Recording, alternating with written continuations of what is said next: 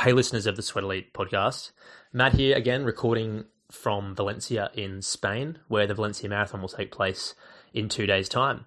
I've just spent the last two days, though, up at Girona, which is a short train ride north of Valencia on the east coast of Spain, which is the home of many top, or elite, should I say, cyclists and triathletes, including Jan Frodeno who is arguably the greatest triathlete Ironman of all time, Olympic champion, world um, Ironman and half Ironman champion multiple times. I was actually heading up there though to catch up with old friend Freddy Ovett. So Freddy Ovett is the son of legendary middle distance runner and Olympic gold medalist Steve Ovett from the 80s. I've actually known Freddy for a long time. So Freddy's in, Freddy's in his mid 20s. Um, he's about six or seven years younger than I am but uh, he went to the same high school as I did. We actually did quite a bit of training together when he was a very good junior distance runner. So at the age of 14, 15, he was running right around two minutes for 800 meters. He ran a 151 a couple of years after that, still as a, as a teenager. And when I was running middle distance events in my late teens, early 20s, I was training with him and he was actually able to keep up in some of the sessions with me or, or was quite close. And we were doing these under the guidance of Steve. So Steve actually helped me out for a few years there. Um, so I really wanted to go and catch up with Freddy because he's still, even though um, he, he uh, went to the University of Oregon straight out of, straight out of high school, but then he suffered a very bad uh, injury behind his knee, which was a bit of a mystery. We talk about that in this podcast, and he ended up converting to cycling over a couple of year period. Uh, he was approached by a very good team and coach in Melbourne, and he never looked back. And now he's over in Girona as a pro cyclist. So we talk on this podcast episode a lot about that, about his growing up, coach uh, being coached by his dad. Of course, we share some stories because I was there as well, and we talk about his conversion to cycling. We also spend a good half or even more of the episode talking about his dad and stories about his training, his old school, you know, training philosophies, his racing. Um, Steve had a very raw, old school, um, you know, no data focused uh, approach to training, which obviously worked for him because he was one of the greatest middle distance runners of all time. And we talk a lot about that in this podcast episode. So anyone that's interested in listening to that, this is the podcast episode to listen to. The second podcast episode, which was also recorded with Freddy, will be published tomorrow, and that's all about 2020. So, what is going to happen next year? Will Kipchoge race Bekele? Will Cameron Wall race? Of course, we're not sure, but there are rumors going around. We talk a lot about them. And we also go into the track events, the 1500, 800, 5K, 10K, talk about who are the favorites, a bit about the training of some of the favorites as well, which we've researched. So that episode will be published tomorrow, and we also talk, we also include the Valencia Marathon and 10K in that conversation that's happening in two days. So the, obviously the month of December um, 2019 as well, because Joshua Cheptegei will be trying to break the world 10K record there. So that episode will be published tomorrow. Um, and that episode will be available to all listeners, not only subscribers. But this episode today, as usual, the preview will be available to uh, anyone, and the full episode will be available to subscribers. So that's about enough from me in this intro. I hope you enjoyed this podcast episode with Freddy Ovett, all about his upbringing and stories about Steve. And then stay tuned for the one tomorrow, all about running in 2020.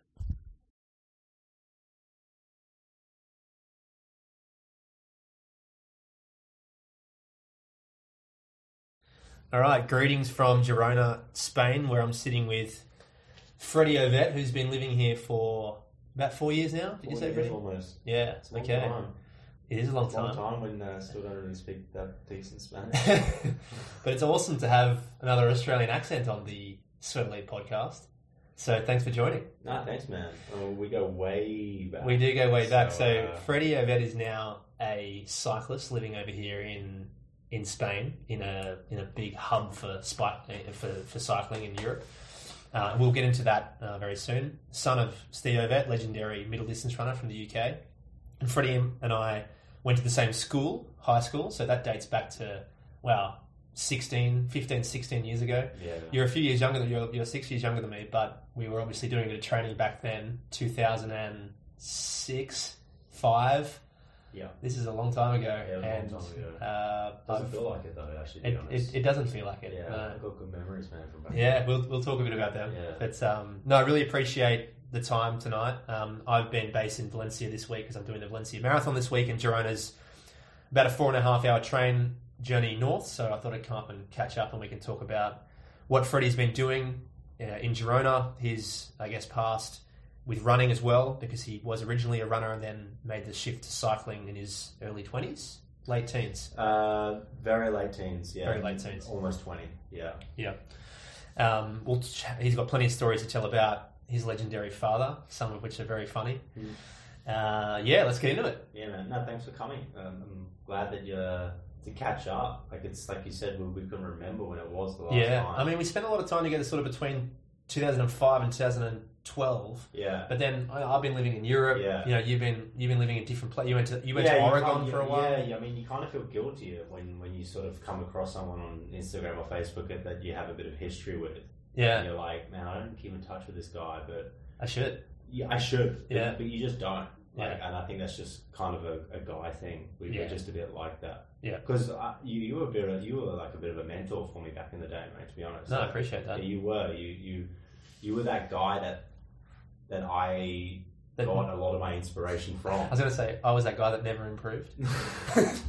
well, I think we will get to that point at some stage, but no, you, you you just you have this ability to pump me up. Like I remember, Yeah. like back in the MSN days, yeah, like, we just get on that and we just like, man, I reckon you can run two sixteen or something. When I was, I don't know, ten or. 11. yeah, And I was like, Yeah. how, do- how have you got a knowledge of a uh, 10 year old's like range? yeah. But you just did. You just like, and uh, I remember that. We had, we had good times, like I said. Yeah, I do remember doing plenty of intervals around the TSS, Yeah. which is a high school in Australia. Running to the beach and things like Yeah. that. Yeah. Yeah. Early mornings. I remember doing some interval sessions around the TSS ovals with your dad screaming at us a few times. That was pretty cool. Yeah, we did. We, we yeah. Yeah, you were a bit of a mentor. I looked up to you, man. Oh, we, we had uh, plenty of uh, like cold winter nights. Cold winter nights Yeah. back in the Gold Coast with yeah, dad eating his packet of chips on the infield. yeah, that's right. no, I appreciate the kind words, and um, I reckon we start off with talking about where you came from, uh, in, in a sense of you were a, you were a top middle distance runner in, in sort of your late teenage years. You went to Oregon for a little while. Um, let's get started there, and then how did you how did you end up in Girona being a being a professional cyclist? Yeah, I mean, it's it's a bizarre story, really. But yeah, I mean, as you know, when I was young, you know, 8, 9, 10, 11, 12, I was just intent of, on being a world class middle distance runner, and and I and I was good. It was Yeah. apparent very early on that I was I had this ability, and obviously with with the story of my dad and everything, it, it just sort of like spurred me on. Um, you know, I was national champion over the cross country at, at 10 years old. Um, Pan Pacific champion the next year when I was 11, uh, you know, over 800, which is just ridiculously young. But at that age, But many people do do start to shine at that age. well, they do, and, and Australia is just a place where you just get involved in sport young. And, and looking back, it's like, wow, 10, 11, like, who cares if you're cross country? Yeah, but you carried that through all the way through to you. I did. I mean, I went through a growth spurt, and, and it was difficult. And I, I was always there, thereabouts, and never was I. Uh, I was so hard on myself. Yeah, you were. I will admit that. I mean, you had you had insane talent. You had insane motivation. Yeah. you were tough on yourself. I was like, I had some great performances, at, Mm. you know, at like those GPS events, and I just was like, didn't run fast enough. Did I didn't win by far enough, or you were almost like, even though you were doing some really, really big things at that age, you were Mm. never content with No. your results. And I think that was no, nothing to do with dad personally, but just Yeah. because of his. Um, I was trying to copy what he did. Yeah. I, I was like, okay, at 15 he ran this, so if I don't run that, then it's been Yeah. a failure. that's that's got to be tough ridiculous. because you're because Steve was an absolute beast he when he wasn't, 15, he 16. wasn't just he, that. That was a problem. He he was one of the greatest all-time junior talents. Now he was he was 147 at like age what? Like 16? 16 or something. Yeah, that's- that's he, outrageous. he almost won the European Championship senior Yeah. when he was 17. Yeah, I remember that. And 145, I think, at that age, It's just outrageous. which is just like and I was So most national records, this is 800 meters, and unfortunately, some listeners are probably more distance runners. So they might not know, Mm. but like most under 18 national records are not under 150. No. I mean, it, it's So and he's running 147 he was, 16, and he was so- a big kid. He, he Yeah. matured early. Yeah. um, I, I, I know that, and um, and he was just he was just a freak. Yeah. you know, he was just one of these guys that just comes along every now and then and Yeah. just went all the way. And it, some some are a bit different, like Seb Coe, for example, took a bit of time to develop. Yeah. Dad was just there. You know, he'd, he'd show up at the English schools and he'd win the long jump, high jump, shot put. Like, he's just that guy, you know? Yeah. Um, so, and, and I remember him telling me personally, you got to stop doing this. You got to Yeah. stop comparing me. You, you just, it's just not good. And I, and I was just, you know, you know what I was like, Yeah. just driven to, to a not unhealthy degree. But No, was it wasn't like- unhealthy, but, it, but it was you, you like- never were happy with your like, results. like, just yeah. calm down. Yeah. You know? You're like, mate, you're still running 151 at age, what was it, 16 or Yeah, 17? I was- I was- it's still, it's still the top deal in the country. Like, Yeah, yeah. it was. It was actually. uh it was a, a mentality I was still quite proud looking back on. It was a winner's mentality. Yeah, like, it's yeah, yeah. In a way, cool. it's good, but in a way, I think you've got to find some balance there You do. being able to be happy with your Yeah, performances yeah. sometimes. Yeah, I mean, but um, under the circumstances, I, I guess I could be forgiven um, for for trying to uh, not emulate, but trying to follow in those footsteps because they those footsteps worked. Yeah, yeah. and I and, and in my mind, I had like a secret weapon. Yep. That I had this Yep. this this guy in my back corner who was so supportive, who was just like he had the answer to every uh, problem. It was like, Yeah. Dad, how do I warm up? Dad, how do I uh, eat? You know, a few hours before a race. And and for me, whatever he said, it was like gospel because he was one of the greatest. Yeah. And um, I, I looking back, it's like okay, that's great, but it it worked for him, but it. Uh, even though I'm his son, it might not necessarily work for me. No. Um, so I, I, I, I still climbed that ladder. I, I got um, I got accepted on a scholarship to the University of Oregon, which was again a huge deal for me. Which is one of the biggest running colleges in the US. It, it was, Yeah. and and again, just my mentality. I, I, I couldn't accept anything less in my mind, which was again, it's you don't need to go to something that's been proven. Yeah. You know what I mean? Because anyways, but um, so I went there and I and I, I had it. I was actually starting to train in a way that I believed I, I should have trained from a lot younger. My dad was so intent on um, on not uh, pounding pounding mileage into me, and I was just doing speed sessions even throughout cross country. Yeah. You know, and that worked when I was like 10, 11, 12. And then like 13, 14, 15, 16, I started to sort of slip a little bit in cross country in that because I just wasn't doing mileage. Yeah. And my dad was like, you're just going to have to deal with this because I don't believe that's what you should be doing. And, and I still might not agree with that because I just wasn't running that much. Um, but anyways, I got to Oregon and they started to to give me some mileage, and I was responding really well. Yeah. Like I remember some kilometer sessions, K reps. I'd start off at the start of the season when I got there. I was just terrible. Mm. I was like, I can't even last like four reps with these guys, and you know, guys like Parker Stinson and Trevor Dunbar and these guys, they were doing like ten reps, eleven reps. Yeah. I wasn't even like. I was like, wow, I've got a lot of work to do. Yeah. And we did. We chipped away, and I, I was getting better and better, and I could sort of get to six or seven reps with these guys, and, and they're like, "Dude, that's good for an 800 meter runner." And I was gonna do the indoor season, and then I got, and then I picked up this injury. I picked up this injury at the side of my back of my knee that no one could, um, no one could put their finger on. You know, all the money and technology at Oregon, they just couldn't work out what it was, mm. and it just didn't go away and it was the most frustrating period of my life. It was just, it was just like I'm so close to slowly sort of like maturing into a the, the sort of runner that I want to be, and I like I'm still stuck in like yeah freshman sort of like guy who's just you know doing rehab work. And I came back to Australia and I started training with this um, triathlon group. Not not with the intent to do triathlon at all, but just to keep in shape because, uh, as you know, I just love to train Mm. and I wanted to keep fit. Can I just in, in, intercept here? Am I right in saying that even at that point you had already been doing a bit of cycling, or did that come after? because I recall. Um, yeah, you're so, right. So, so now, now, my memory's coming back to me. Our, our, our mutual friend John Paulson, Yeah. who has started Black Sheep Cycling, Yeah, uh, which is now a very successful um, cycling apparel brand. I remember uh, being in Noosa with you both, and he went on a ride with you, and he came back. So Johnny's my age. You're obviously seven, six, seven years younger. Um, I don't remember what I was doing in Noosa, but Johnny said Freddy is an absolute beast on the on the bike. Now I, I can't remember when that was. Though. I do was that before you went to no, Oregon? it or- was well, well, well before when I was. it was well before it. Yeah, Yeah, it was when I was like Uh, You would have been 16. I, I was young. I was young, and I was doing triathlon um, simply just because I was good at it. Yeah. Um, and I, I, I was hardly doing any swimming, but I got away with it, and I, Yeah. I was like, I, I won quite a lot of races against some good guys, Yeah. and never in my mind was like, I was gonna, I'm gonna be a triathlete. It was just like, yeah, this is cool. I'm kind of good at it, and good at it, and it's Yeah. great training for my running. Yeah. And I remember like guys like Johnny and and some triathlete Because Johnny ended up being like a semi-professional he was a good triathlete. He, he again, And he, he, he at that point, when he was already becoming a semi-professional triathlete, I remember very clearly him coming back from that ride going, like, Freddy kept up with me. I don't know how he did that. Yeah, it was bizarre. I remember that ride. So you were already showing Yeah. some talent yeah, at that we, point. we literally did like a hundred kilometer ride. Yeah, it was a big and, I- one. and I was super young. And I think you were like, you were like kind of babysitting me because my, my dad was away. That's right. My dad was away commentating at That's a right. championship, and he Mm. arranged for you to kind of just look after me. And we That's what I was doing. And then we yeah. trained together, and it was like it was kind of fun actually. Yeah.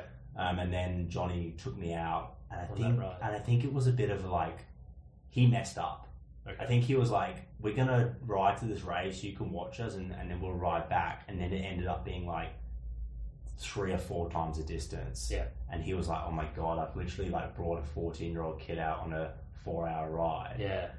I reckon you. I reckon you were fourteen or fifteen. I was yeah, young, Yeah. but but I was fine. yeah. Yeah. Yeah. And Johnny was him. like, like, yeah. yeah. So there was uh there was glimmers. So of, this is nine, ten years ago. That at that point. yeah, I guess there was glimmers of, um, but I, you know, I didn't, you know, I, You weren't thinking at that point. No, that you, the, I mean, I, I, yeah. I race with people now who, who literally raced bikes when they were six, seven years old, yeah. and I've I jumped on when I was twenty. Yeah. Um, Okay. So sorry for interrupting, but now let's go back to you started try, training. so I yeah I, I joined in that group um, just with the because I it was the summer break in Oregon Yeah. and I, I- in my mind I was going back and I was and I was yeah on my way to being a world class runner or in, in at least in my mind probably not in a lot of people's mind um, and we started going out on the bike with these groups in Melbourne and Melbourne's a bit of a Melbourne's a bit of a hub for cycling. It's kind of like it's where a lot of the big riders have come from, and the groups down there are pretty hardcore and pretty intense. And my triathlon coach would just send us out in these groups, and it was very apparent very early on that I that I had something quite special Mm. because I, I would ride away from people on climbs um, quite easily, and and it, these people, the word would get around eventually back to me that the people that I, be, that I was sort of riding away from were like domestic pros, Right. like guys who were like sort of full time riders and sort of you know going well at top ten national sort of thing, Yeah. or guys who were on national programs. And It must have bothered you a bit that you were just straight up keeping up with them. I didn't- And, I didn't- you were just getting into it. I think I was like, oh, this is you know arrogantly like this is just be- it's because I'm such a talented runner that Yeah. I can do this. Yeah. But I'm a runner. Yeah. I'm not a cyclist. I'm a runner. Yeah. At that point, you were still thinking that. Yeah. Yeah. Um, and then and then sort of the national um, national institutes and Victorian Institute of Sports got in touch with me and were like, you know, come to a camp, come to a cycling camp, and I was like, yeah, I remember this. Yeah. I was like, this is this would be good training for um, for running again, you know. And I Yeah. went out there and I did the same thing. I followed these guys up these climbs, these alpine climbs in uh, Falls Creek and these sorts of places. You know, long 30, 20 kilometer climbs, not getting dropped. You know, one of the last guys standing. It's like they they these camps were just like races. Like eh, we just get to a climb and it just be full on and the, the coach there, who's a bit of a like a bit of a mythical sort of coaching figure, sort of sat me down at the end of camp, and basically, I started that conversation as a runner, and at the end of it, he I was a cyclist. he he Wow. he he was like, look, What a you, you can be a professional, and I was like, nah, mate. And he was like, no, honestly, I, I wouldn't waste your time. Yeah. And I've, I've always been a fan of cycling, as you probably know. Yeah, I, always, yeah. I always watch the tour, and Yeah. um, at that point, I didn't think that I couldn't have a a career in running. I just thought that it was going to be a, I thought it was going to be incredibly difficult, and I, and athletics was kind of still is in a state that it just looked almost impossible to have a career. it still is. It still is, It's very hard. and cycling isn't that way. No, you know, at you can have a really good career and, and an enjoyable career. I mean, how many take away the, the Africans? How many Westerners, distance runners, actually make a full time wage in running? Be under hundred. Yeah, I mean, I, I mean, you're talking like from the from the fifteen hundred to the marathon. Like, Yeah, yeah. You know, and, and and but if you're talking just like for me, an 800, 1500 runner, like a, it, ra- Yeah, making very true, yeah. making a res- respectable living, I would say ten guys. yeah, and cycling. ten guys, man. and cycling, you know, there's you know around six hundred. Yeah, You know, and it's still I, like I would have even. I mean, you would know. I, I mean, even more. There, there's there's a lot of different tiers in cycling. Yeah, sure. There's there's World Tour, which is the, the guys that race the Tour de France. Yeah. Then there's Pro Continental. Some of those teams race the Tour de France, but then they race kind of a mix. Yeah. And then there's Continental, and some of those guys get paid quite well at those lower levels. So there, there's a, there is a big uh, group of professionals Mm. in, in inverted commas. Um, but in running, it's just like, did you make the Olympic final? No. Mm, yeah, we're not sure if we're going to renew your Nike contract. Yeah. And it's like, really, dude? Like this guy is putting hundred mile a week in, and you know he's extremely talented compared to the world population, but he, he can't get paid enough by certain corporations to, to continue to Yeah. do that. It's just sad. Well, yeah, And, yeah. I, and I was I was brought up in a household where um, my dad was lucky enough to be a part of this incredible time where, where it was cool to be a runner. Yeah. And it just slowly declined, and, and he was always commenting on how how sad of a state athletics was. So when this opportunity came up, I'm like, wow, maybe I can uh, be a full time athlete, which I just love. I just love to train. I love to race. Yep. And this person who who was um, a bit of a figure telling me that I could do it, I took it, and um, the progression from there was was rapid. Yep. And I've, I've kind of found myself in a in a pretty good spot right Yeah. now. Still learning, still continuing, but it's um, yeah, I'm professional and enjoying it, living living the dream sort of per se over here in Spain, and um, yeah, yeah. So it's about ten months a year, roughly. You're here. Yeah, You normally go home for a couple of months a year back to Yeah. Noosa, Noosa Yeah. Heads in uh, in Queensland, which is for those listening, maybe about an hour flight north of Sydney, which is very close to to, to my home, the Gold Coast. Um, yeah. So, what's the team you're representing now, and how does that so, work? so for the last half of this year, I rode for a team called Israel Cycling Academy, which obviously is, is funded by Israel, basically. Mhm. Um, and Israel recently have just had a, a massive uh, interest in cycling. Okay. and that comes from basically um, one person in particular, Sylvan Adams, who's uh, a, a billionaire, but also a massive fan of cycling. Okay. And he had this vision a few years ago of, I want to have uh, Jewish or Israeli riders racing the Tour de France.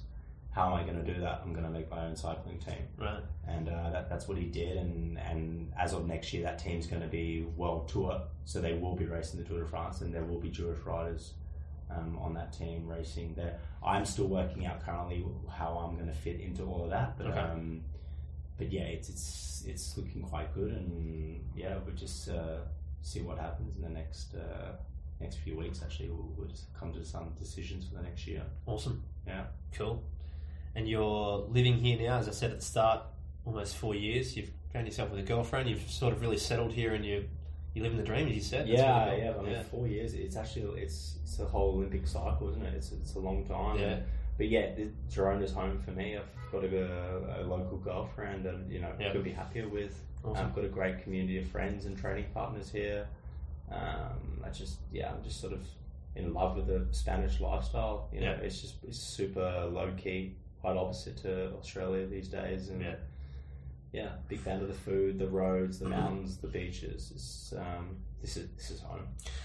Awesome. Now, I had the idea of having you on the podcast when I came to realize a couple of months ago now how clued in you still were about running. Definitely, yeah. Because when you realized I was going to be at Ineos Challenge, Yeah. you had the idea of coming to join. It didn't work. It didn't work out. There was unlimited. There was not um, enough availability on the flights to come last minute. But we then sort of kept talking about different things, and I was like, this guy's still got his head well and truly in the running world, and I Yeah. thought it'd be really good to obviously tell some stories about your dad because he's such a lacking the right word here, but obviously a, a legend in the sport. But also we can talk about plenty of other things going on. Like you know, we just met at a cafe before this chat. and We spoke about that that event that happened in Portland where those guys ran that super quick five k time, Centrowitz, and you were you know we are talking a bit about that. So Yeah. yeah, I think listeners would be interested to hear a bit about about our opinions on that. So let's start there. I mean, uh, actually, let's take a step back. Ineos Challenge. Yeah, Um, you were going to head over, you couldn't come. I well, yeah. What did you think about that whole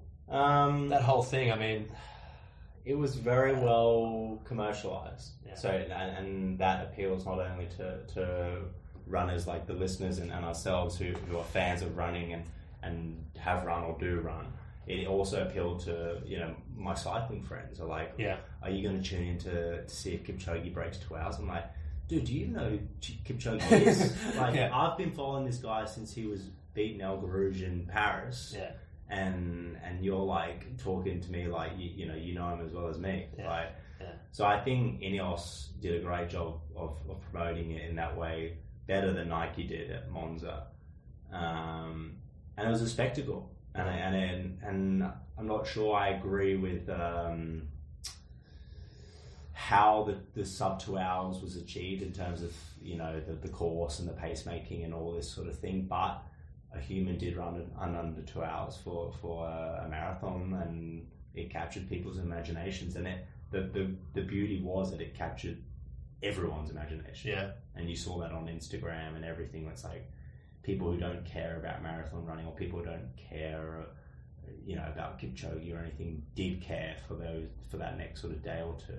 Yeah. Um, so yeah, the lead up, I, I was like, wow, would be. I was on my break at that time, and I wanted to do something cool in my break. And then I saw you were there, and obviously it didn't work out for me to come out. But um, yeah, it was pretty cool, man. yeah. It was a good. ex- Yeah, it was. yeah. I fully agree with what you said then when you said you didn't like the way that the sub two was achieved, but it was still at the same time. Yeah, I mean, It was still awesome for the sport, but at it the was same achieved, time, but then it, again, it, it wasn't achieved. Yeah, and, it wasn't and, a I- real- and I do think Kipchoge or Bekele can break two hours in Berlin or something. Yeah. I, I do think he, that can happen next year Okay. for sure. Yeah. Um, and for me, that will be more impressive, and for you, I'm sure that will be more impressive. Yeah, absolutely. Um, and I, they're on that track. They need, uh, uh, the most important thing, in my opinion, will, will be to have Those a two very together. good. Well, those two together, but also a, a very good pacer, or, Yeah. or a few. Yeah, That's going to be the main. Thing. that's the problem though. Is Who can do that? They that? can't. Yeah, like I remember, like we were speaking about that Portland track race, and how I think I read that Mohamed.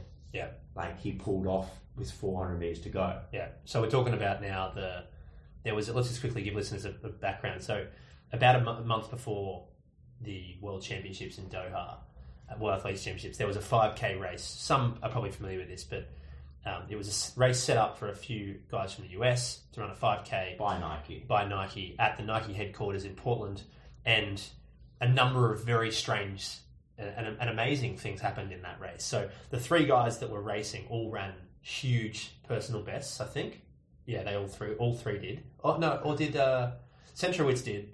Um, Woody Kincaid. Kincaid did. He ran twelve fifty eight, which was about a fourteen second PB. there was someone else in there. Uh, it was um, Bumbalough? No. No, it was uh, uh, Lopez Lomong. That's the one. Now I don't know if he ran a PB. He ran 13 minutes flat. I think that was a PB. But mean- basically, the first first ran 12:58 and last ran 13 flat, which which is just in, in, insane how fast that is. But you just said then, uh, you made a good point that um, the pacer pulled off with a lap to go, which is strange. The 5K. it is, is is bizarre because I, I said this to you earlier. Like we've, we've both done pacing jobs. Me, hard, like when I was super young, didn't know what I was doing. But the, the beauty with with pacemaking is you've you've got to get out a free gel card. Yeah, You you you're allowed to quit the race at any point. Really. and whenever you want, and it's always the case when you do a pacemaking job that you, you, you get out and then you your coach or your whatever comes up to you and says, "How did you feel?" Like, man, I felt good. Yeah. And it's like, really? It's like,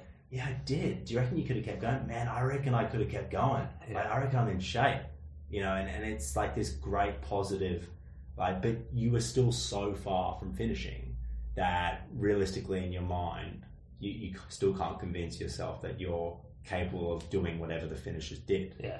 And the bizarre thing that I read, I'm not sure if it's true, but that Mohamed pulled off with 400 to go. Yeah. Are you sure, again? I didn't look this up beforehand. I could have read this wrong.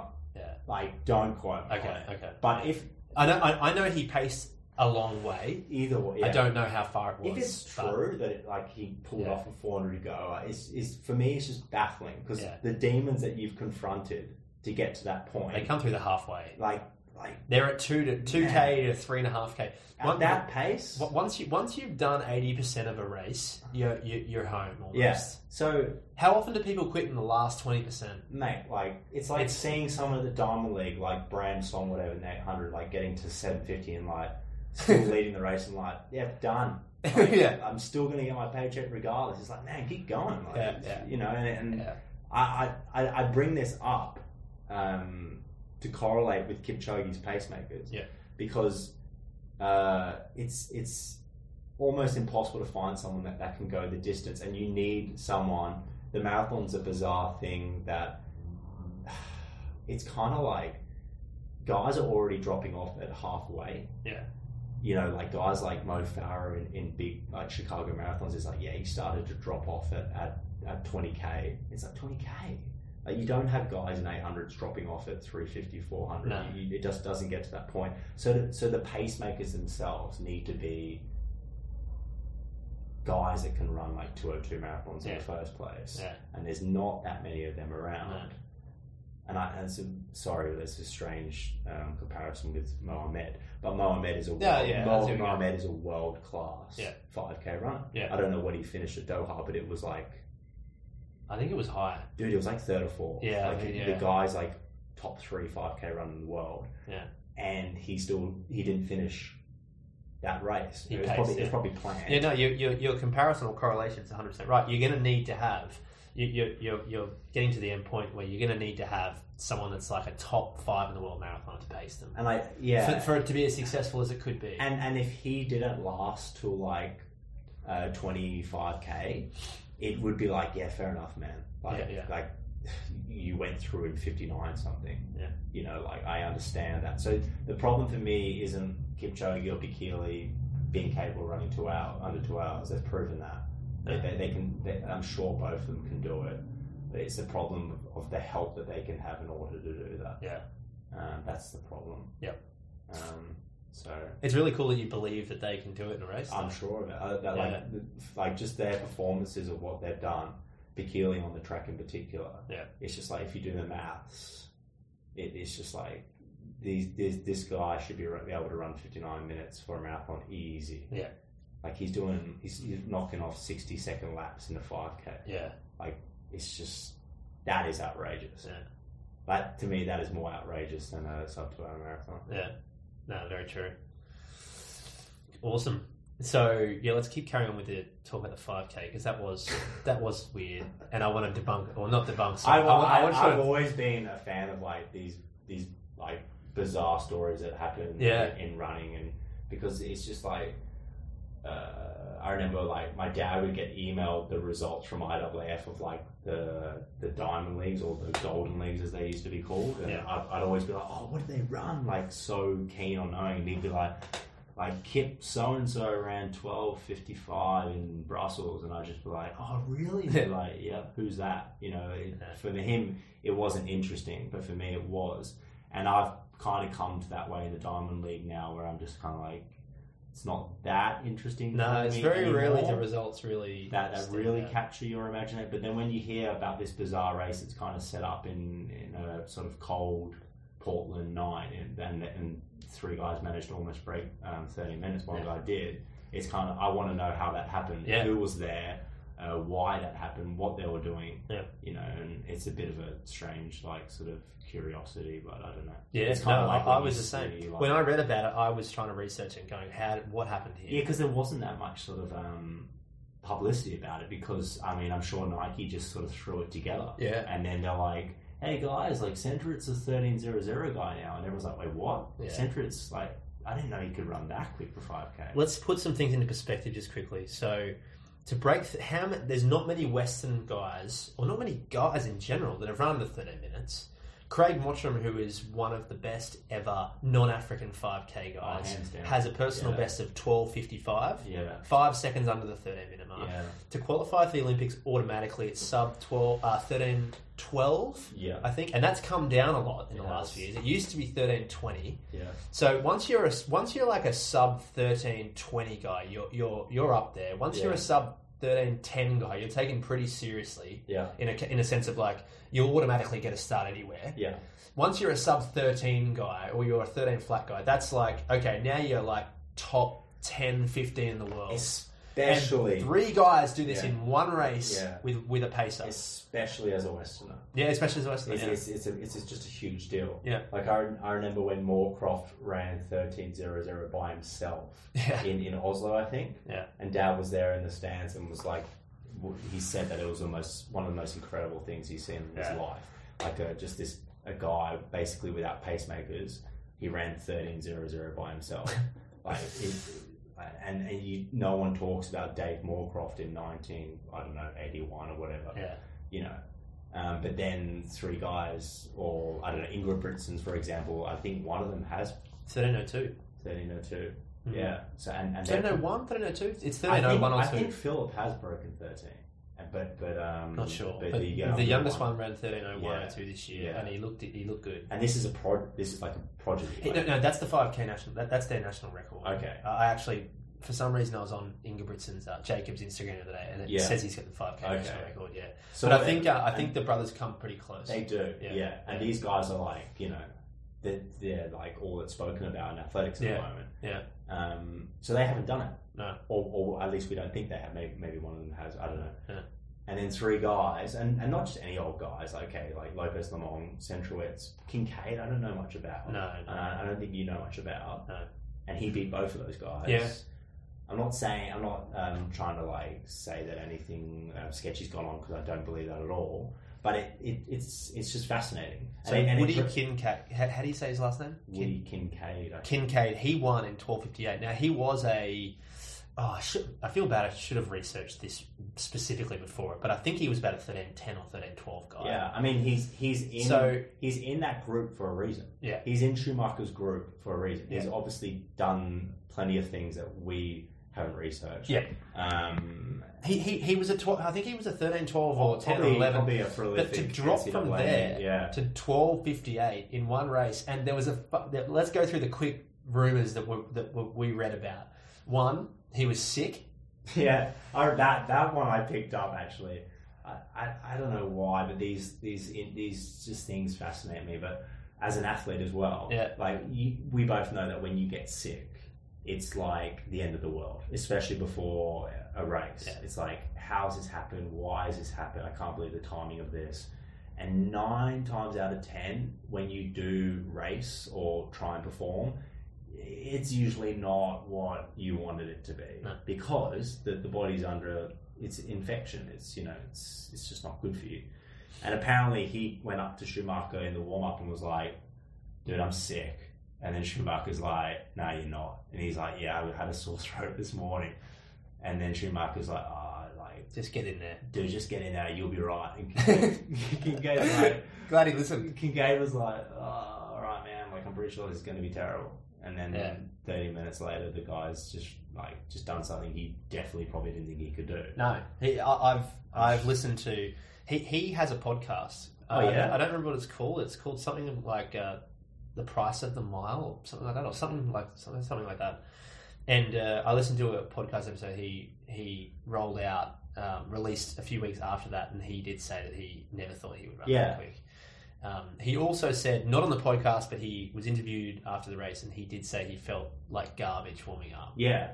And he said even there was even something I think I've got this right that he even thought about stopping in the race. He felt so Yeah. crap, And, and, and then he just an- held on. As an athlete, like hearing that stuff, it's just like, it, it's, it's really nice. yeah, Because we all go through those things, and I'm sure your listeners do as well. Yeah. Where they are sick or they, they are warming up and they feel terrible. But then you hear these stories about guys who've felt the same and then gone on to do incredible performances. hundred percent. Yeah, So like I, I, I, I kind of seek inspiration from things like that. And like chapeau, like well done, uh, Kincaid. Like you know, I, you know, I'm sure he's going to kick on to do some um, pretty cool things in the future. Because like we said, 30 minutes is one of those barriers that are it's a huge barrier. I, I maybe wouldn't put it in the same league as is no, it's not in the same league as sub three thirty. It's not, but it's not far off. it's not far off. Yeah, Yeah. sub three thirty is a, That- that's a different. slightly. yeah, Yeah, that's a different. That's kind of equivalent to probably twelve fifty. I'd say sub twelve fifty. Yeah, I'd say sub It- it's definitely un- it's definitely top 55 at least, yeah. Maybe, maybe not. It's, know. prob- it's probably like running a 205 marathon. Yeah, well, but there's just so many guys running 205 marathons. Yeah, It's- yeah, that's right, yeah. yeah. But it's it's it's legitimate. It's serious. Sub 13 is incredible, especially, Yeah. especially by a Westerner. It is, Yeah. and, and that's why um, this this little bizarre thing that we've sort of ranted on about um, Yeah. captured my imagination. No, I think it's a good thing to rant about because I would go as far to say as many people have thought about that and, and haven't really talked about it Mm. and thought like we just have. So, yeah, no, yeah, it's like over- it. it's just like overnight, um, like a guy like Centrix, who was a, who was is a pure miler, um, you know, has has almost a sub thirteen to his name, and and I remember like I I- I'm sort of quite well, I'm friends with Trent Centrowitz, Yeah. and and and I just sort of so I follow him, and I remember listening to some interviews, and even he in interviews is like, yeah, man, I'm. I'm a 13-0 guy now. Like, I, yeah, I guess I'm, guess I'm ready for 10 Yeah. Like, even, even he was kind of like, uh, you know, it's just one of those performances that uh, we as as athletes like to see because it's like, wow, everyone can have one of those nights where it's just like you just shock yourself. Yeah, Um, No, exactly, And yeah, those guys did just that, and, and it's cool. It's nice. Yeah. you know, you're not not getting dragged around in in Brussels behind twenty Kenyans. You know, Yeah. it's which is for me far less impressive because you're just getting sucked around. Those guys kind of just sort of had one, maybe two pacemakers at most, Mm. And one guy that apparently almost went the distance, which is bizarre in itself. Yeah. Um, yeah, it's just like I don't know. It's a, it's a strange story that uh, guys like us uh, find interesting. yeah, no, for sure. And I think what other people would, I'm going to do a segue to some stuff we were chatting about before we got recording that I really enjoyed listening to. It was some stories about about the old man and about how Of course, you know, I, I he, he, Steve was. I wouldn't call him. I wouldn't say he was my coach, but he was kind of my advisor or mentor for a few he years. he there. took an interest in you. Yeah, because so I would have been 20, 21 at the time. I was a Yeah. 149, 800 guy, and I loved his just old school. In fact, you know what? I'm going to take back what I just said. At the time, I don't think I did love it. I was Mm. almost like I wanted it to be more scientific. But Mm. now I love it Mm. because I think, gee, I wish I'd really listened to him more. Yeah. And it's not like I didn't listen to him. It was more like sometimes he was so old school It's so. I was kind of like, surely there's, Yeah. surely I have to be monitoring Yeah. more. But in, in retrospect, probably not. Yeah. Um, so yeah, you told some funny stories. And Well, I mean, I think he he he is like the epitome of old school, and and it, and like you said, I was in the same boat many times where I'd argue with him about I don't know things that I I heard about that you know Yeah. I don't know new training methods, new just- equipment, just laughed shoes and spikes and, Yeah. blah blah blah. And, So, for, sorry, for listeners that are maybe like longer distance athletes, let's just quickly go through what your dad did. Of course, they would know, they would have heard of him, but A lot. 19, yeah, uh, that might take a while. It's it's- but the, the, the, itself. the big highlights 1980 Olympic champion, 800 Yeah. meters. Olympic champion in 1980. He, he basically did. Um, he won everything you could. Yeah. So back in those days, when Dad was at his best, there wasn't a world championship. There, there were what they were called World Cups. Yeah. Um, and then the first one came in '83, and he uh, he would sort of agree. He was slowly on his sort of decline at that stage. But he, he won multiple World Cups, so World Championships in, in my book, in his book. Uh, he was Commonwealth champion at the 5,000 metres. He was Olympic champion um, in over 800 metres in, in Moscow. Uh, he was European champion in uh, over 1,500 metres. And he probably should have been Olympic champion at 1500. He should have been champion, and, and he was he was European junior champion in uh, as a as a I don't know 10 year old. yeah.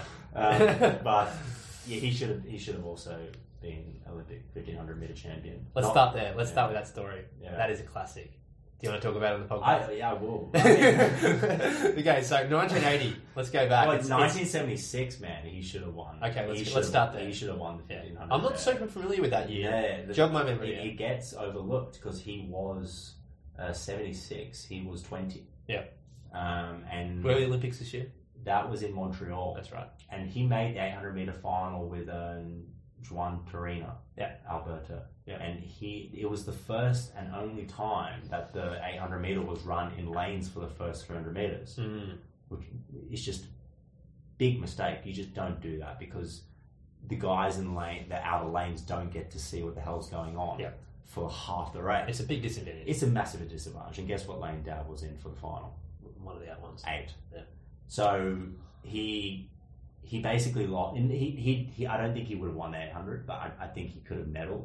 But by the time they got to 300 meters, like Alberto basically finished, and Dad was like, oh, like wow, I've really, I've really underestimated this guy. Yeah. Um, so that that kind of I think he finished fifth, which is still not bad for a 20 year old. And Yeah. then in the 1500 meter final, uh, semi final, he was tripped.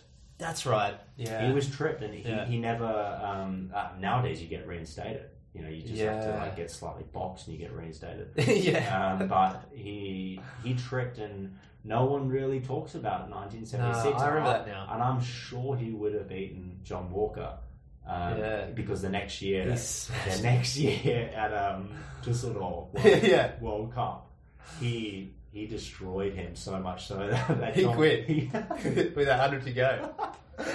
he kicked so hard that John Walker stepped off the track because he was like, "That's outrageous." you just said that's rude. That that's a year later, so yeah, yeah. he would have won that. Please, anyone like go to YouTube now or after you finish this podcast. Type in what 1977 1977 World Cup World Cup because it's the Steve- biggest. It's the biggest kick I've ever seen. It's Like outrageous. there, there's sort of a pack with about two, 250, 200 to go, and then your dad puts a good like eight meters Yeah. on in like a Yeah. 50 meter period. it's like um, actually Seb Coe actually said it himself. It's like the perfect executed Yeah. 1500 meter, one of the all time perfect races. And think he ran like a 24 point 200 waving, yeah. waving like Last 200. straight. Yeah, and John Um, Walker at about 120 to go, the the, he the- just stepped off. the current Olympic champion. Yeah, you know, and he was a mile world record holder. You know, this guy ain't no like slouch. no, no, no, no.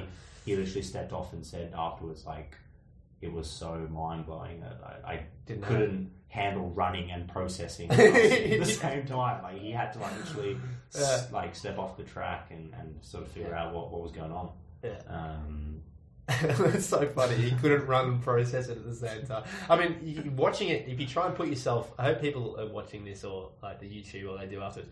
You can understand what he's thinking. He's well, just I, like, I'm sure he regretted. he probably I- was I- sitting there with 300 to go, thinking, "I'm probably going to win this." Yeah, And next minute, I'm next minute, good. he's he's got 10 meters yeah, behind. I'm going to start moving up, and then this guy just like explodes out of a cannon. But I, I, I'm sure John Walker like probably regrets stepping off the Yeah, track course, yeah. because it, it was just probably one of those split decisions that he was like, I'm out this race. This guy like is in another world, and yeah, it's one. And John Walker was was and is one of the greatest milers of um, yeah, of uh, in history. So I don't want to um, sort of throw him under the bus. No, no, no. But I think it just sort of um, showed Dad's level at a very young age Mm. in Montreal.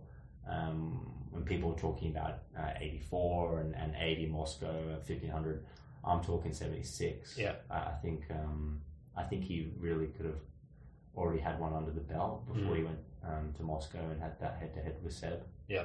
So, should we fast forward to 1980 now, or is there anything that happened between 77 and 8 and 80? Uh, Where- where yeah, I mean, yeah, we can fast forward. I mean, there's a Yeah. fair bit that happened, but uh, So 1980 Olympics, Moscow. He's predicted to win the 15, but not the 8. Mm. Seb Coe was the favourite for the 8. mm, Arch rivals.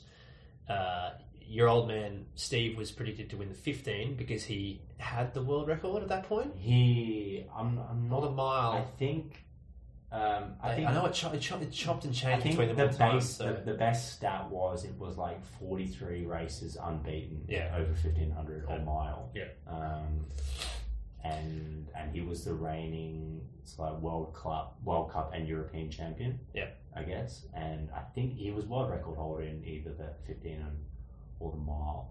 Um, and then Seb was this prolific speed merchant over 800 that was just again unbeatable. He just would run away from people. Yeah.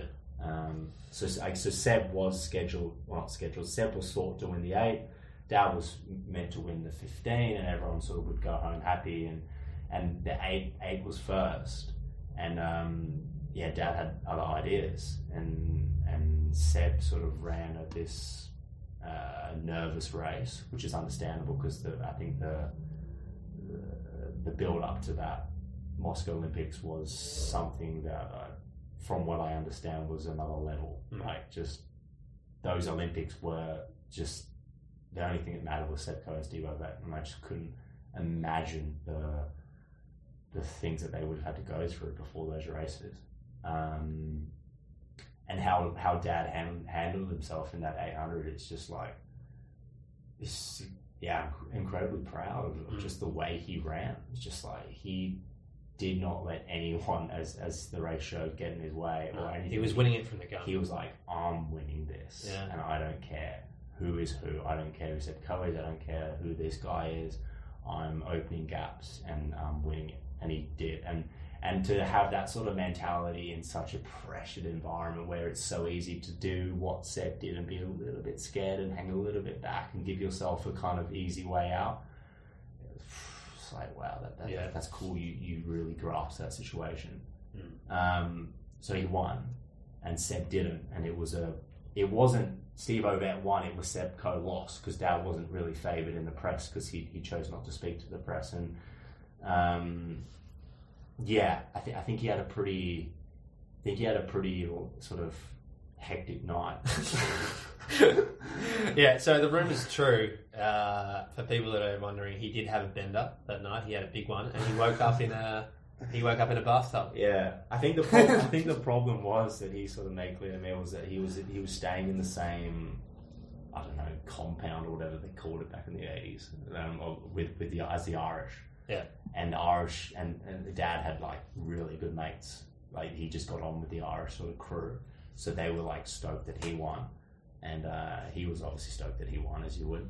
And yeah, they, they sort of got amongst it a bit and had a bit of as you would, man. You know, you, Oh, yeah. you, you know, he enjoyed it, and um, that that's kind of cool as well. But the problem was, um, you know, three or four days later, that he was right back into it with in, in the fifteen hundred sort of uh, heats and semis and finals. Was it even four or five days, or was it less? I don't know, but I think it was two or three days. Yeah. The heats afterwards. so like he would have had to get up and, and sort of you know Dust it run off. detox, you know, Detox. you know. Mid Olympics. And you got Detox. Seb, who's probably you know having his, his porridge and you know a nice cup of coffee and Seb was ready to- steaming, Re- ready for revenge. steaming. Yeah. And, and and as as he put it himself, you know, he climbed Everest. He went back down. They're like, dude, you got to go back up.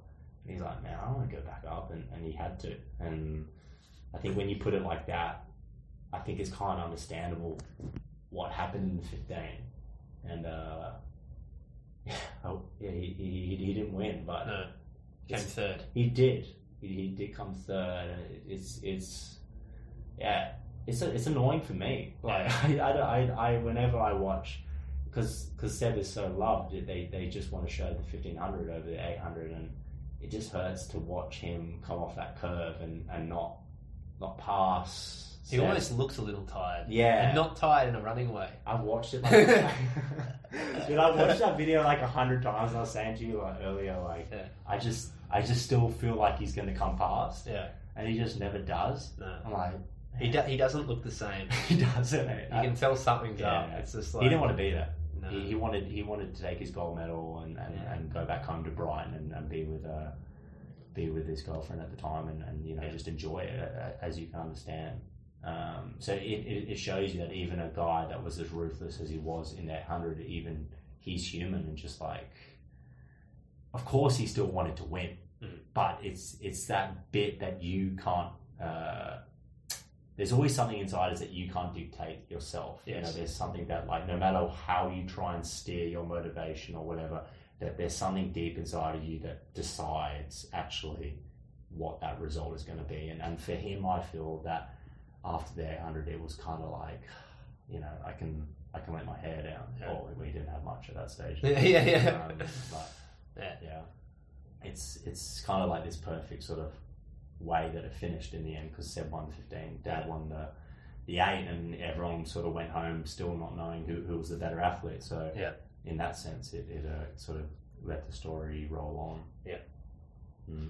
I reckon we should. Uh, so now, I guess listeners are fully aware of what what happened there. Although many listening would already know.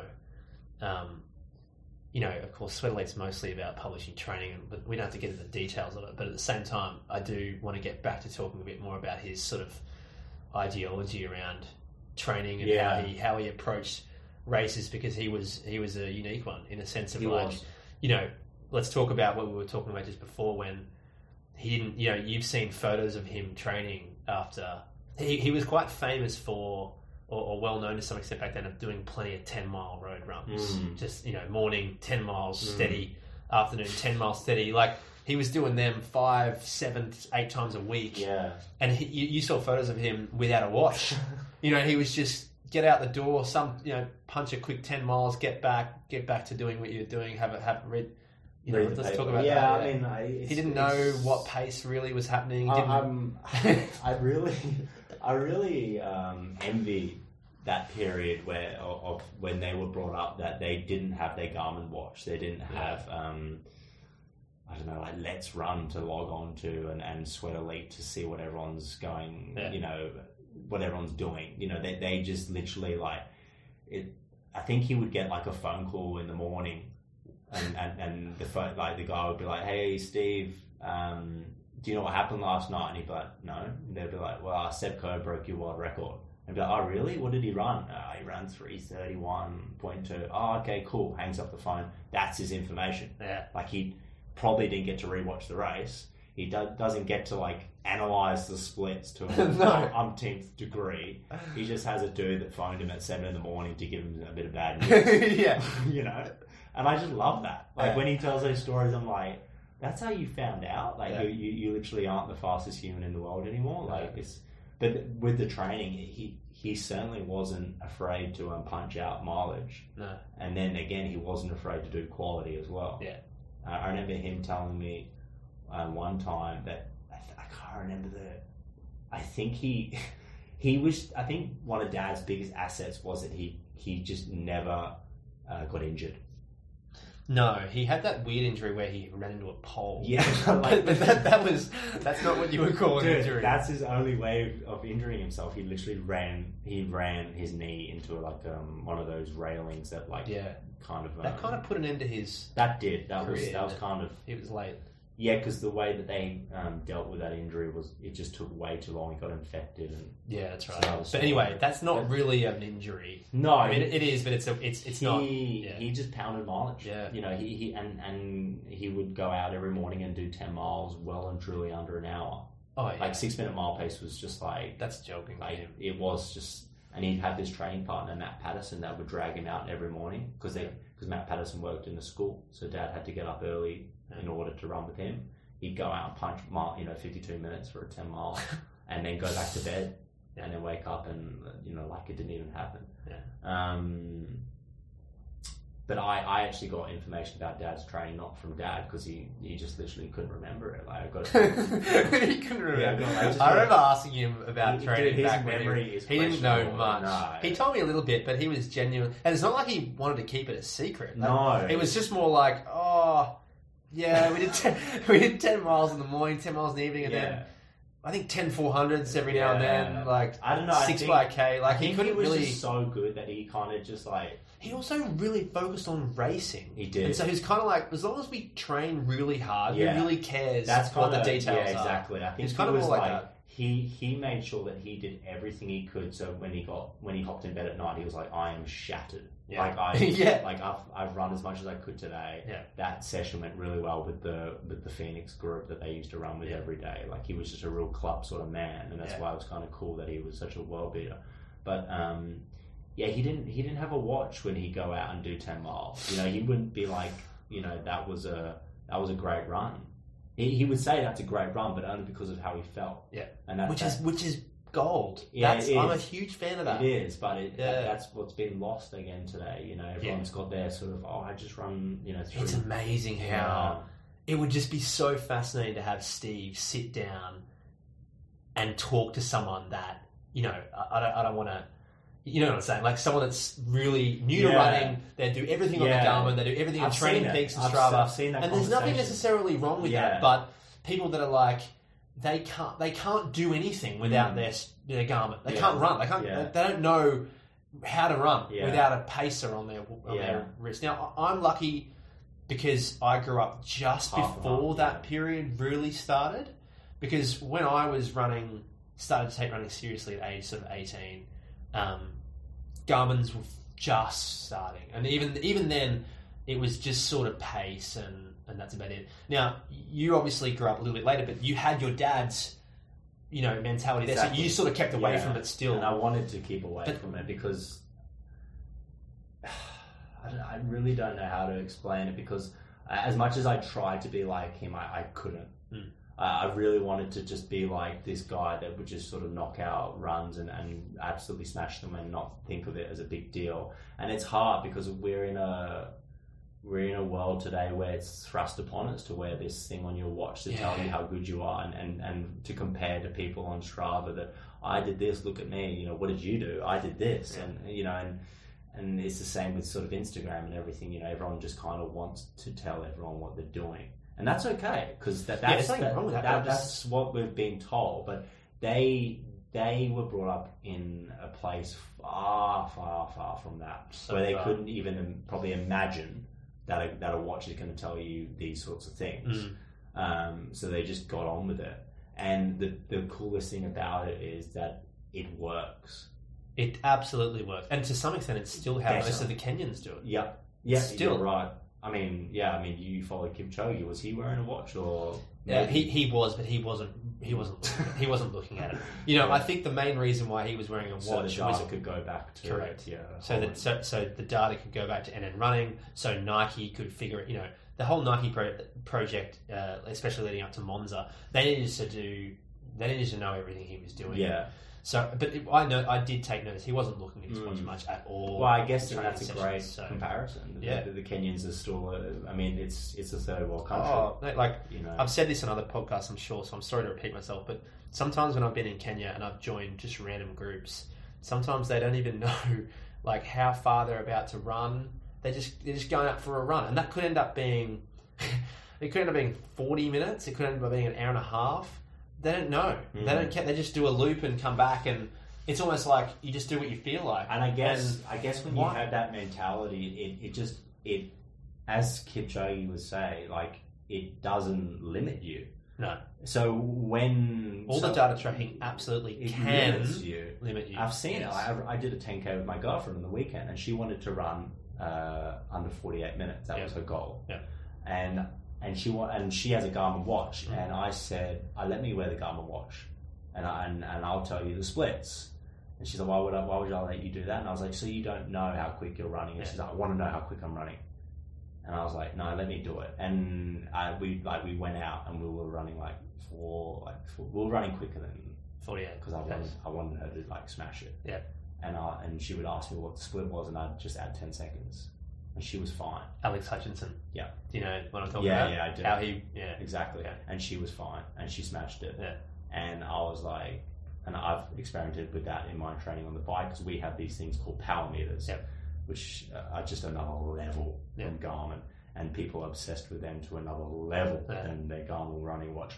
And I try and not train with power, and and I ride better when I don't look at my power. Yeah. And and that's just the way I work. Maybe maybe people really thrive off seeing a split, and I can understand that. But getting back to the Kenyans or or dad or the people training with dad, they would just sort of go along for the ride, you know, and just like just see what happened. Yeah. And when when they didn't have a watch saying, "Dude, you're going way too fast, you're going to explode," and and they'd probably get a little bit further each week, a little bit further, and you know the depth in those days was outrageous. Yeah. You know, like a 10k road race, you'd have hundreds of guys breaking 30 minutes, Mhm. 100s Mhm.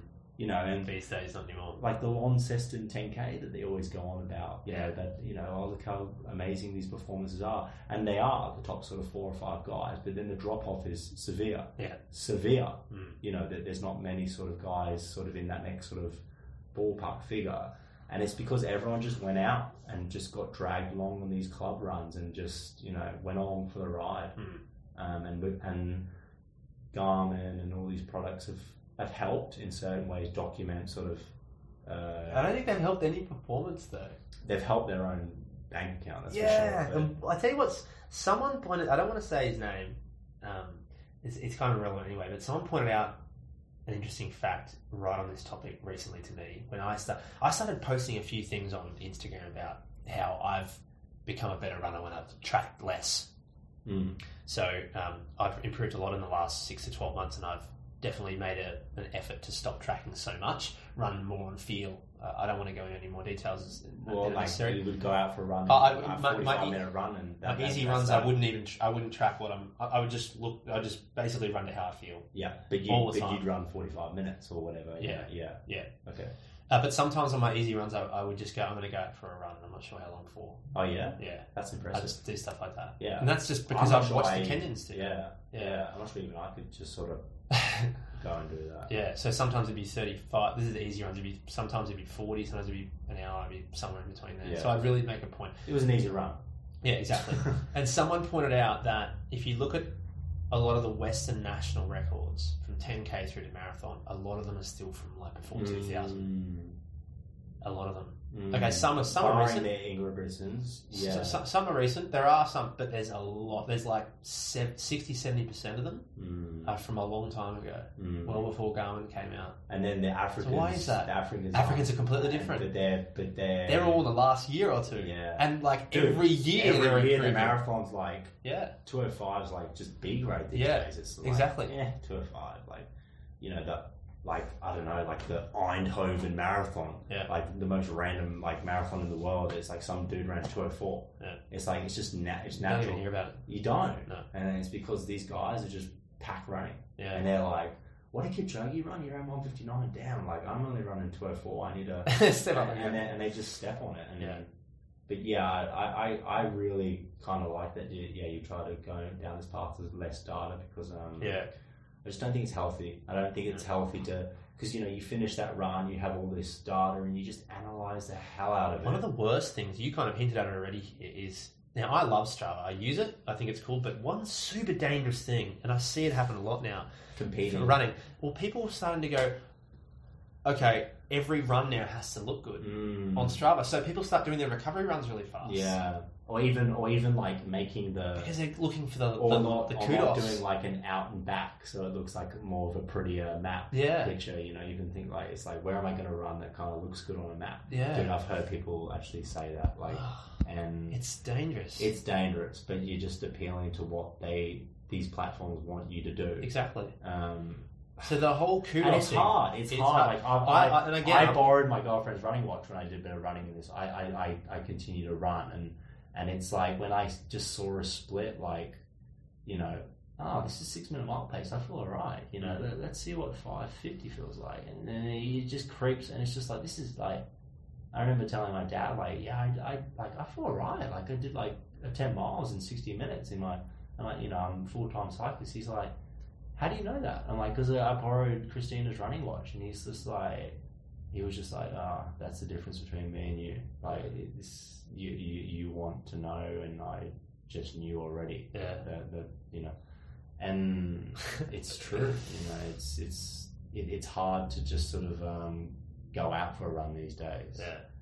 You know, it is just It is hard. I don't find it easy. Like, I'm, I'm finding it easier the more I get into that habit of doing that. because you're curious. You you you would want to know if you did feel good. How how good actually was it? And I had an advantage to some extent because I've spent a, quite a few months now in total in Kenya. Mm, You know, if I hadn't done that mm. and really noticed and really, Opened really, really opened my eyes to the fact that these guys are, are not tracking anything really. A lot of the really good guys don't know what they're doing. can't afford to watch these guys. No, a lot of them can't. You know, Kenya is a country that struggles to to drink. You know, find drinking water. A lot of them can't afford drinking water. They Let just drink the a Garmin watch. Yeah, You know, that they're they're a long way even about Yeah. thinking about that. So About half of them, maybe not even that, have a stopwatch, Mm, like a ten dollar stopwatch, yeah, just so they kind of know roughly what's going I'm on. sure when they do their track But- sessions, like they're, they're keeping. You know, Well, there's normally got a coach Yeah, at the, at the you know. but that, that that's that's been like since but, but know, like, so let's let's. This is actually, and I, I don't mind the fact that this, this podcast is going slightly over because this is a super interesting topic. Now, take the the typical Westerner these days. Of course, I'm really generalizing here, but typical Westerner will go to the track. They've got eight by a k to do, and they'll have a target time of three minutes, and they'll be disappointed if they don't do that. Mm. Right? The Kenyans are going to the track. They've got a coach at the end calling out the splits, but there's almost no way of them being disappointed because they're just punching the reps out, and they're just okay. The one maybe reason why they would leave disappointed is if they get dropped badly by the group. But they're not being disappointed if their splits are a little off. They don't even know what's good and what's Yeah, but not. why is that? Why why are these people as as a as a nation just so confident. I would say that nothing can phase them in terms of a bad workout because I've seen it. I've actually watched um, recently um, the Robinson twins. I, Yeah. I, I saw a documentary on them, and I saw one of them having a bad workout, and he reacted incredibly poorly, like Right. just like childish almost Right. at this track, and and the Kenyans were just rolling around, and they just continued going. Some Yeah. would stop, some some kept going, and the the the contrast was like massive. Yeah. Like you've already contrasted that you're a white person in, in a black person's world at that point. Yeah. But the way he acted, and I was just like, wow, that's it. That's a really funny image. Mm. Um, and and you've been there, and, and and I still can't work out that even though some of them are still haven't made it and so desperate too, that why are they still so uh, I don't know, like calm about work sessions not going well when it's everything to them Mm. more than it is to Westerns. Westerners that if it doesn't work I know out, exactly what you're saying, and I really don't know how to put it into you words. You can't, can you? And I've It's thought about the it as culture. well. It's just the culture. Mm. Like they they live in Iten, Kaptagat, and also uh, in Ethiopia. They're just stress-free environments where Mm. people don't get bothered about anything. It's it's Mm. it's it's really weird in a way. It's great. It's though. really it's great. It's absolutely great. It's something it's that like something that it- a lot of us en- like envy and, and would, sure. would want to be like, but just simply can't. Yeah. Because it's normal human nature to react badly Mm. when something goes bad that you really care about. Mhm. You know, it's like hearing something bad that's happened to your family. It's like like you you're going to react badly. Mm. You know, because that's it's important to you. Yeah. Whereas with the Kenyans, they just like they just take it in their stride, literally, and they they just sort of like, well, still got you know money in the bank, and that you know that sort of. I was meant to do ten by K. I you know kind of got to seven. I didn't feel really good, and tomorrow's another day, and I think that really says a lot about how athletes should act or try to act. That it's just this massive, uh, long-term project that they really invest in. Mm.